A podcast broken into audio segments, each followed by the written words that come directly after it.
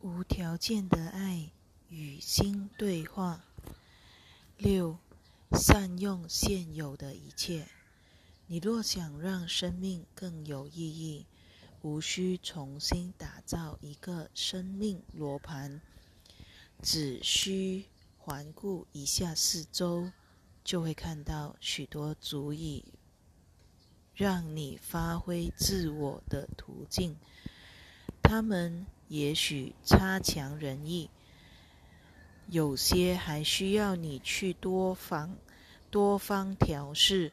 但都没关系，学习适应本身即是一件好事，何况还会帮你进一步体会出，即便是同样的事情，也许可以有很多不同的说法和做法。你如果还在祈求外在情境的完美，例如完美的工作。完美的人际关系等等，那你注定会挫折连连的。要知道，这个世界并无法在外在形式上满足你对完美的渴望，它只会提供你成长和改变的机会。只要你不执着于非要如何不可的状的样态来表现自己。你的日子就会好过得多了。珍惜当前所有的一切外在条件吧，放下你先入为主的成见。每一刻都是崭新的一刻，每一情境都在挑战着你不同的东西。你若执着于某种特定的说法或做法，就会处处被时空。束缚，这类执着会使你受制于过去，让你陷于虚妄的自我而难以脱身。你所经验到的每一个遭遇，都好是向你挑战：你是否甘心放下它？是否信任上天的带领？是否愿意挣脱时空的束缚？如果你不再执着于任何形外在形式，就会易如反掌的挣脱时空的束缚，因为你的焦点放在现在那个永恒不灭的当下一刻。无论发生何事，你都全神贯注。然而，你们当中有多少人能全然活在自己的当下经验里？大多数的人忙于评估经验，忙于找出问题，希望它看起来能如你期待的那个样子。换言之，你掉在自己的虚妄身份中，要现在听从过去的支配。诚实的问一下自己：你是否仍在追寻一个安稳的？可以十足自我掌控的人生，那是你由衷期盼，那是你由衷的期盼吗？若是如此，那你最好要有心理准备，世界绝不会如你所愿的。世间万象始终在变动着，没有一事一物是不变的。也没有一事一物是可以预测的，充其量它只能给你短暂的安全感。念头来来去去，人际关系分分合合，身体有生老病死，整个世界所能给你的不过是无常、成长和变迁。一切外在情情境都不可能恒长持久。在本质上，所有有形有相之物，都是无形无相的原初宇宙的变种。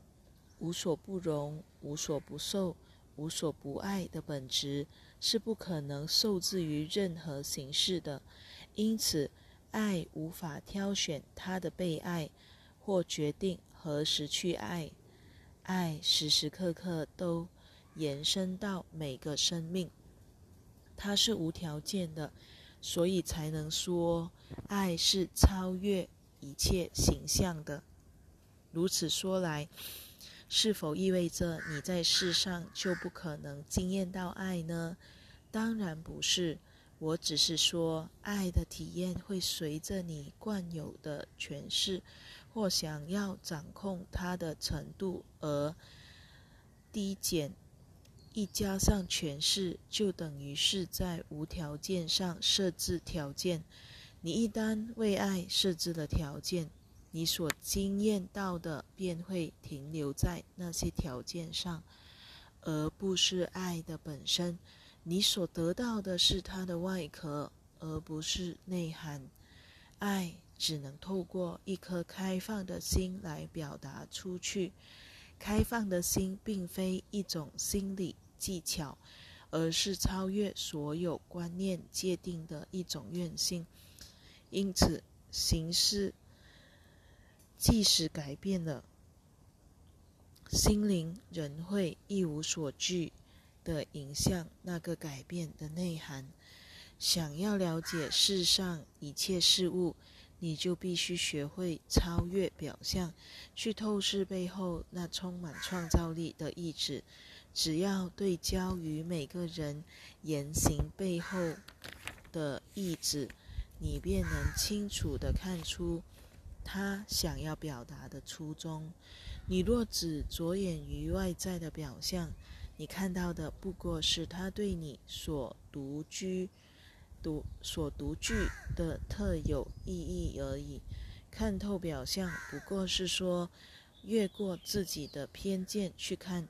如果想看到弟兄的真相，你就必须超越你对他先入为主的评判。如果想认识他，你就必须亲近他，打开你的心，探问。他的用心利益，那是你认识他的唯一方法。当一个人的用意改变了，承载那意志的情境也会跟着改变。只要你对自己和别人的用心利益足够敏感的话，就不难接受外在情境的改变。若想超越形式，你必须亲近他人，而非远离。与别人保持距离，绝不会带来超脱的心，只会适得其反。唯有让他进入你心内，你才有能力释放他们。慈悲和超脱是并肩前进的。你无法一边爱他，一边又想控制他。唯有给他最想要的，才算给你弟兄自由。你不给他自由，就等于没有给他爱。你一个人会执着于外在表象，通常都是源自最深的不安全感。故中的意涵，必须等到你放下这一执着以后，才可能了解。而这样的进化过程是势在必行的。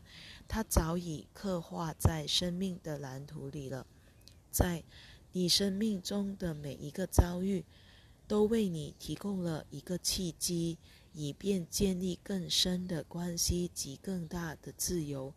当你爱的人越来越多，也爱得越来越深时，就自然不会黏着其中某个人不放。你不再贪恋某个特定的人。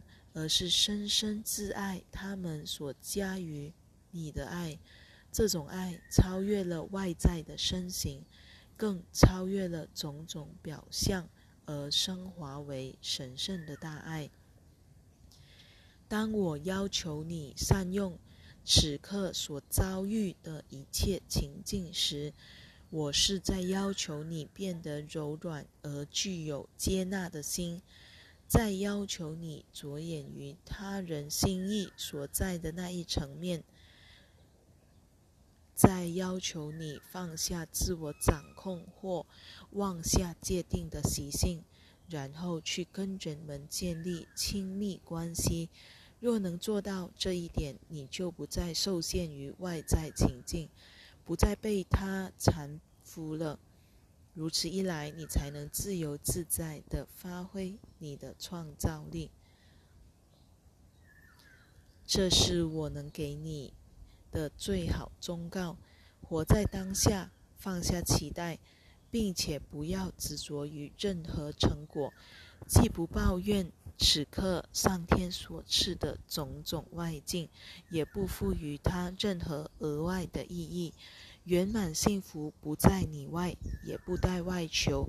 你若真要找寻真理，往内看去，一旦看清了自己的用心，你才不会错估他人的用心。